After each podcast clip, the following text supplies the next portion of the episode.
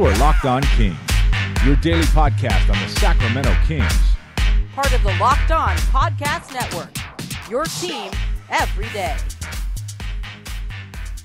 It's draft day. It's here, and the Sacramento Kings will be on the clock soon, picking five, picking 10, picking in the second round at 34. At least that's what we think going in. And to help us with maybe what the Kings might do, their beat writer for the Sacramento Bee, Jason Jones, has covered this team for a long time. Jason, uh, Kings fans, you know, want De'Aaron Fox at five. What do you think the Kings want? If it's a, if it's a perfect night for them and they stay at five and no real weird things happen before them, what do you think they would like to do when it's their pick at number five? I think the one weird thing that they wouldn't mind happening is if somehow at number five Josh Jackson were sitting there. I don't think that'll happen, but if, if all the weird things that could happen, if he's sitting there, they're going to you know do a backflip in the war room. But if not, if De'Aaron Fox is sitting there at five, they'll be thrilled. I mean, this is you know one of the top point guards available. He definitely. I mean, they don't have any point guards going in the next season, so he fills an obvious need. And to me, his speed, the way he gets up and down the court, he can maybe be a Mike Conley type. Not necessarily Mike Conley, but he can do some of the things that Dave Joerger did with Mike and got for Mike in Memphis. So if you can if you can get De'Aaron Fox to five, that'll be a good night. Okay, I'm going to ask you though, it, for the Kings' perspective, what if? And I don't know how it happens, but I think it's possible that Josh Jackson and De'Aaron Fox are somehow both there at five. Are you suggesting they would lean towards Jackson over Fox, or would they take Fox? I think you take Jackson. I think Jackson is, the, is one of those players in the draft this year that people seem to all agree has superstar potential. I mean, you're talking about a long, and, and he would also fill a need. The Kings need a small forward. Mm-hmm. You know, on a long, athletic guy, shown the you know the potential to be a good defender. I mean, I got a chance to see him up close. I mean, it was against UC Davis, so it wasn't like he was playing, you know, you know, the highest level of uh, Division One competition. But just the way he has a good feel for the game. I mean, I love to watch him play in college, and I think he'll be a good pro. So I think if it's between those two, you take Josh Jackson, you take the better of the two players, and hope that you know there's a point guard at ten, or maybe you go like the uh, Milwaukee route and you find your point guard in the second round and you just get a guy, get a nice solid guy. But I just don't see Josh getting past. Uh, getting past three, much less four. Yeah, so it may not even be an issue for the Kings. How about just that fifth spot? There's been rumors leading up to draft day that the Kings could move five and ten and whatever, or just any possible combinations. What's the likelihood that the Kings are actually making the pick at five? Uh, pretty high. Everything I hear, they they have no intention of uh, moving off that spot at five. They want to make that pick. They, they believe they can get a really good player at five, and considering what their record was, for them to be in that position is, is you know that's a that's a big deal for the lottery. They should be at three, obviously, but no trade spot, the swap pick, you know. So even that, even now, they're even then they're still at five. So this is their chance to get someone, you know, get someone good. And when they've been top five or better in the last few years, they've had some pretty good luck. Got DeMarcus Cousins at five, and Tyreke Evans was the fourth pick, and he's had a lot of, he had a lot of injuries after the fact that when they got him, he was definitely. I mean, people forget Tyreke was was a darn good player. Just that you know the injuries caught up with him, and even in New Orleans, when they made the playoffs, he was their second best player. So top five is a good place to be, regardless. So I, I kind of like their chances if they if stay where they are. How about 10? I've heard so many different things. You look at mock drafts, there's 15 different people listed for the Kings at 10. They've worked out so many guys that can be around 10. What's the likelihood? Because I really think that's a, a, spot they may move from. But what do, what do you think might happen with the Kings at 10? That's going to be kind of a hot spot in the draft. I mean, someone, there's going to be a good player there that someone's going to really want. Say if Malik Monk is there and the Kings feel like, hey, between all the guards we've already got with Bogdanovich on the way, about you know more than likely, we don't need another shooting guard. A team may, a team like Oklahoma City, for example, may say, "Hey, we'll move. You know, we'll give you something to try to move up to get that pick because we, you know, we need to add some people with Russell Westbrook. You know, there's going to be. I mean, so there's going to be some, to me some action with that pick. If not, there should be a good player for them to take, but to me, that's a spot where you definitely see some teams in play trying to move up and get some help because there's going to be a good player there. He may not be considered one of the quote unquote game changers, but like I said, Malik Monk is there 10. There's going to be a lot of teams who want to get him if the Kings don't want him themselves. Yeah, this is going to be really fascinating. Do you know internally from the Kings side of things if the Boston Philly trade did anything? Does that have any effect? I mean, it still puts Fultz at one, just with a different team. We don't know 100% what Boston's going to do at three. Did that throw the Kings off in any way, shape, or form? Do you know? I don't think so because I think the, the question everyone had was, would Philly take De'Aaron Fox at three? Because everyone knows their their their needs for for help at guard. So I think by actually if it can help the Kings by them moving up, they're clearly taking Fultz. and I don't think Boston would take De'Aaron Fox at three. So that means you're going to probably have Fox get to five. And, and my thing is, I've, I've even told fans on Twitter and the ones I talk to, hey, even if Fox is gone, that means a guy like Jayson Tatum is sitting there at five. Sure. You're not going to lose at that pick. So, you know, it's pretty simple. There's there's a consensus top five this year. Whoever's left in the top five, you take. What if the Kings aren't able to? I guess I'll word it this way, Jason. Which position will be more critical if it's not filled. They we, you said it. They need a small forward. They need a point guard. If they somehow don't get a point through five and ten, or one that people believe could be the starting point, or if they somehow don't get a starting type small forward, which one will be more difficult to fill come free agency when they have all that money? Oh, it's going to be point guard because they don't have any. They don't have any point guards on the roster right now. Everyone's going to be a free agent. So you've got to fill that. And even if you uh, draft one, you're still going to need to, to add and then get get a veteran or two to go with him. I think even if you don't get the small forward you want in the draft, you look at the fact that you can maybe use, say, a Malachi Richardson as a. I mean, Malachi six six, long wingspan. You could maybe you probably get some minutes from him there. Bogdanovich is a is a two, but he can play one and three. Garrett Temple can play some threes for you. So I think you can get away with that three spot. You're still not as big as you would like to be on the wing, but you can you can survive. They've got to get a point guard in the worst way. I mean, you know, especially knowing you know you can't go into another year hoping to go to the draft and find a point guard. You got you know at some point you got to you got to get someone in there. So I think that they've got to get that. If, if the guy you want is gone at five for some strange reason, you hope a Dennis Smith is there later on. Someone you got to get someone in that spot. Yeah.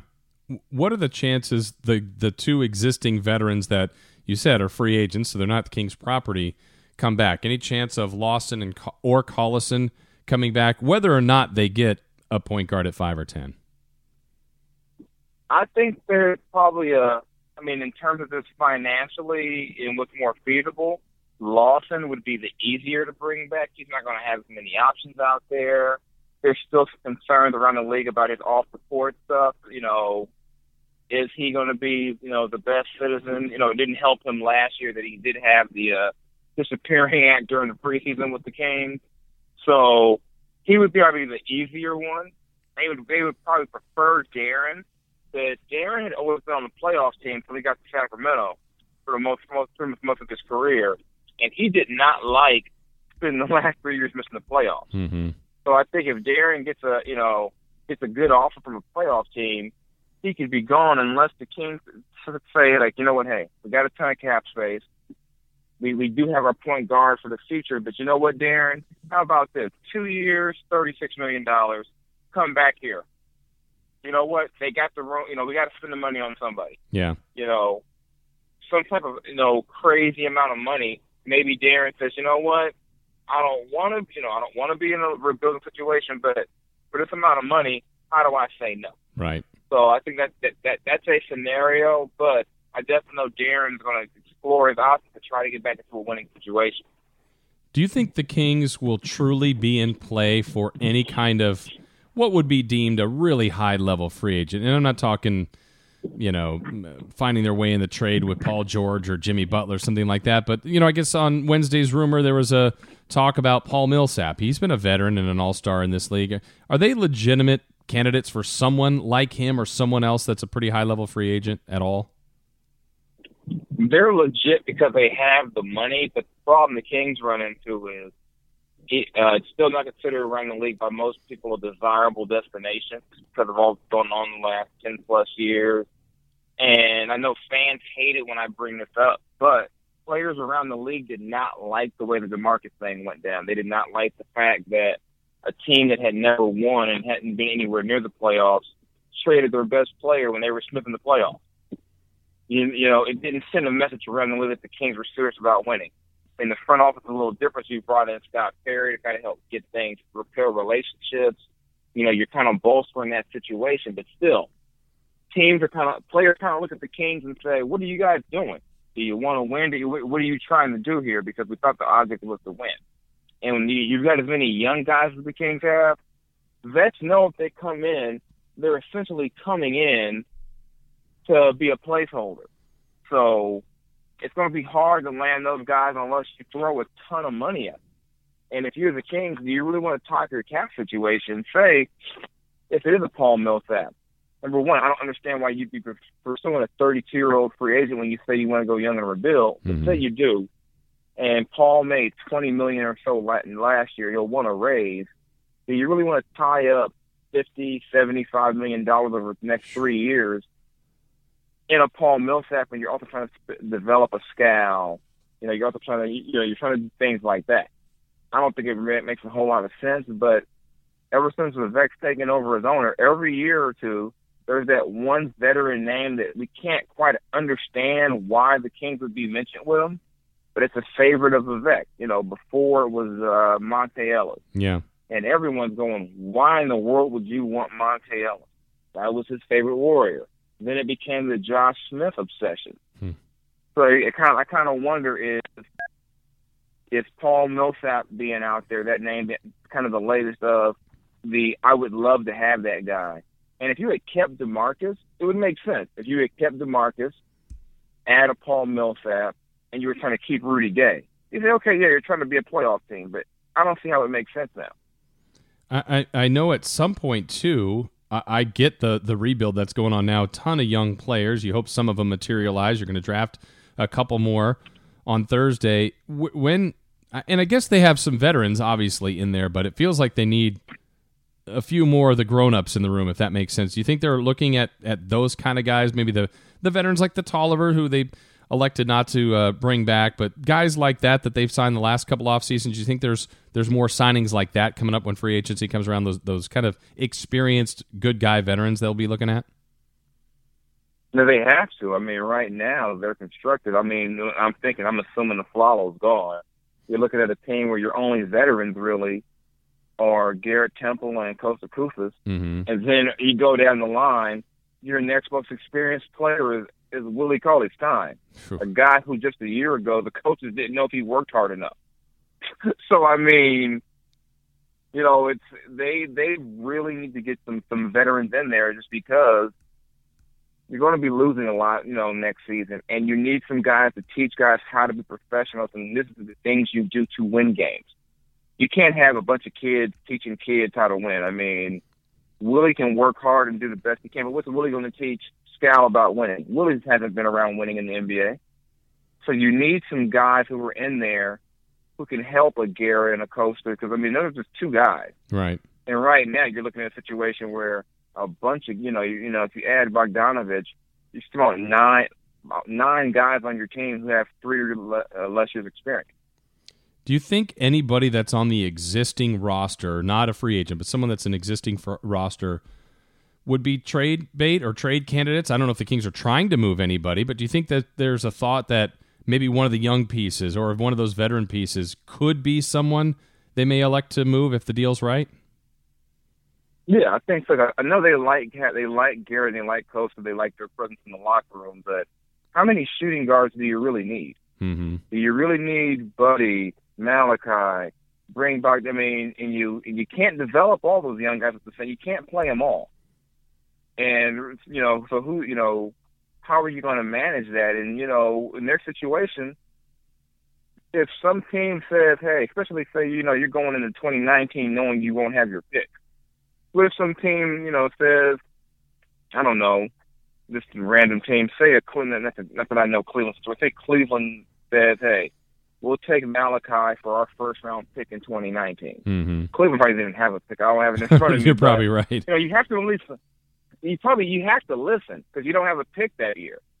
And odds are you're not going to be a good, you know, you're not going to be good in, you know, in a year or two.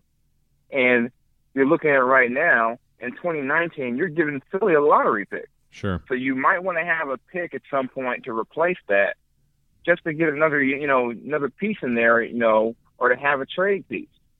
Or what you do is you do like Brooklyn did with the Lakers. You say, you know what, we'll take one of your bad contracts. We'll take a um, Luol Deng, but you got to give us something with it in order for us to make it work for a while. So if you don't have, if you're not going to move players, leverage that cap space to maybe find some veterans who don't have the best contract, but because you have so much space and so many guys on these rookie deals, you can afford to take that on for another year or two.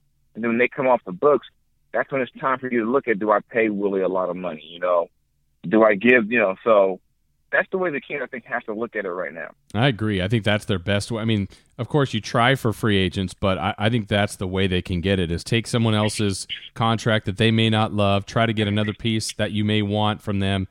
I, I think that has to be the biggest part of their offseason plan. To me, I think that's the easier route than trying to lure a free agent into a basically a non-winning situation. Yeah, or you look at you, you hear Houston's trying to dump guys. You say, hey, we got the space to absorb a guy without you know giving anything up. We'll take Patrick Beverley off your hands, or sure. we'll take you know, you know, we'll take him. You know, give us a you know, throw, give us your twenty whatever year, you know, whatever, and we'll take that guy off your hands. So they've got to leverage it the best they can to try to you know just like I said, get some grown ups in there. Not to not to insult the young guys, but I mean, you can't have a bunch of kids in there. You mentioned Jason earlier, uh, Scott Perry being around. As soon as the Kings brought him in, I heard nothing but good things. I continue to hear nothing but good things. We've seen more people work out. It, you know, they can't change the internal thought of what everybody thinks of the Kings uh, front office overnight, but it sure seems like it's it's making a positive switch. Is that a sense you're getting as well? Yeah, well, I know that they hired Scott. I was in Chicago for the combine, and just had guys I know from around the league go all me things are going to start getting better. There, you got you got you got Scott in there, and Scott's a guy with great relationships. He understands. I mean, one, thing the Kings have lacked is the the ability to make those connections with the you know around the league. And I talked to guys around the league who are about trying to negotiate with the Kings, how difficult it was, and Scott knows and been through all that and has those relationships whether it be college coaches. He's, he's you know he's been in the college ranks. He knows how the AAU game works, and in today's NBA, you got to understand how that works. If you're drafting a guy basically a year from removed from his AAU day, so you have to understand all of that. And Scott has that, and that's been a big help for them just because it's given them a level of legitimacy. I mean, a year ago, guys were literally laughing at the idea of working out for the Kings. It's like, no way I'm going to go anywhere near that. And it's still going to take time to chip away at all that, but bringing in Scott has really kind of helped chip away at it a lot faster. Yeah, that's encouraging, certainly for the fans with the draft here. Basically, I know you had a mock draft in the Bee, and you, we talked about De'Aaron Fox before. I think you had the Kings with him at five. Uh, was it Zach Collins at ten? We already talked earlier about the possibility of moving. But why, I'm just curious about your thought. I know Collins is there in a lot of mock drafts. You think that's a potential, realistic potential target for the Kings at 10? Yeah, I think so. I think Markkanen, Lauri Markkanen is a potential target. I mean, I like Markkanen shooting. If you're gonna if you're gonna draft a big guy, he should be to me he should be a big guy who's different from what you already have. And I think Markkanen and Collins both kind of fall into that that uh that category. I think Collins is probably already a better defender. So I kind of and I went back and forth. I kind of said, okay, I'll go together. We have more upside defensively and offensively. I know I heard from Collins' workout. He shot the, you know, he kind of struggled at some points, but he shot the lights out from deep at, at one point where he, he just couldn't miss. And if he's going to be a guy who can develop that, you can play some different things with him. Now you can put him as a stretch four, but he also has the size to defend, you know, fours as well. So that's why I went that way in my my last mock draft. I'm pretty sure in the next hour I'll want to change again. but I mean, I also could have in my mind could have went Donovan Mitchell at that spot. Mm-hmm. But you know what? you you need defense in the worst way in the backcourt. And this is a guy who's made you know he's only about six two six three, but with his wingspan can defend one two and some three. So they can go so many different ways, you know, and it would make sense. I think that's you know uh, not only the Kings' perspective, but you know you've done this a long time. I've done this a long time, and, and I don't think I'm being you know prisoner of the moment right now. It's just with the cap money where it is, everybody trying to catch the Warriors, a good draft, and then some of these high level all star type players being reportedly on the move. I mean, this is as wild as a pre draft run up, and maybe draft night will be just as crazy because this. I mean, it's fun for the NBA fans, but this is uh, does this feel like one of the more wild off seasons, and we're still not even to, to free agency yet? Oh, this, this is going to be crazy. I think. I mean, this is, you know, you look at some of the names that are available. The fact is, you know, Phil Jackson basically goes on MSG and oh confirms oh, that Porzingis is available. Yeah. I mean, and my joke has always been, whatever the Knicks do, it seems like within 24 hours, the Kings say, "Hold up, hold up! Don't let them be the crazy ones. We got something better for you." Yeah. And, and I'm just like, "Thank you." They have not done that to me this, you know, this week because that's a circus. I mean, you're making that kid available. Mm. I mean, uh, it's. I mean, you look at that. Look at the Cleveland situation. I mean, I think the Lakers have accelerated their rebuilding process already by, you know, everyone says, well, D'Angelo Russell was the, you know, the, the second pick in the draft a couple of years ago. He's also the guy who also uh, essentially uh, destroyed a locker room by recording Nick Young, and guys didn't like him after that. so I mean, sometimes you know, so I think by then they may. I, I think that move was good for Brooklyn and the Lakers. Actually, you know, you see Dwight get moved. Basically, a new regime comes in and says, you know what? Nah, we don't need Dwight and that money on our on our books. So, yeah, it's it's already been wild. It's gonna, I think it's going to get wilder tomorrow. You know, or you know, tomorrow after the draft, going into free agency. Paul George is still a pacer at the moment. Right.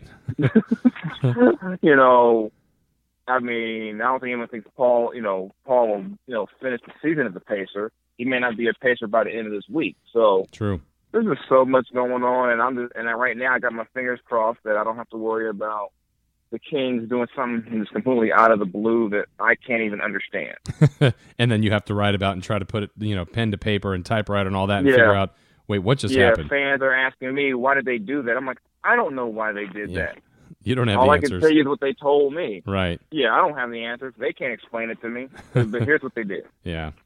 Well, we know it will be memorable. That's for sure. I, I know we'll end up seeing you out there at the practice facility for the uh, media event out there. So enjoy it. Try to enjoy it. I know it'll be a busy time for you. Thank you for spending some time with us, and uh, we'll talk to you again soon. Oh, no problem. Anytime, Jason. Jason Jones, Sacramento Bee, joining us. Thank you so much to Jason covers his team on a daily basis, and of course, he will be busy. Draft coverage, then free agency coverage. Then it'll finally start to slow down, but that's basically about August and September, and then it's ramping back up. The season will be here, honestly, before you know it. So thanks again to Jason Jones. We'll be back tomorrow to recap all of the draft stuff, everything that happens with the Kings. This is going to be a fun evening to check it out. What good, bad, ugly, all those things that'll happen for all the teams. We'll evaluate it all and be back like we said, for our Friday edition coming your way tomorrow on Locked On Kings. You are Locked On Kings, your daily Sacramento Kings podcast. Part of the Locked On Podcast Network. Your team every day.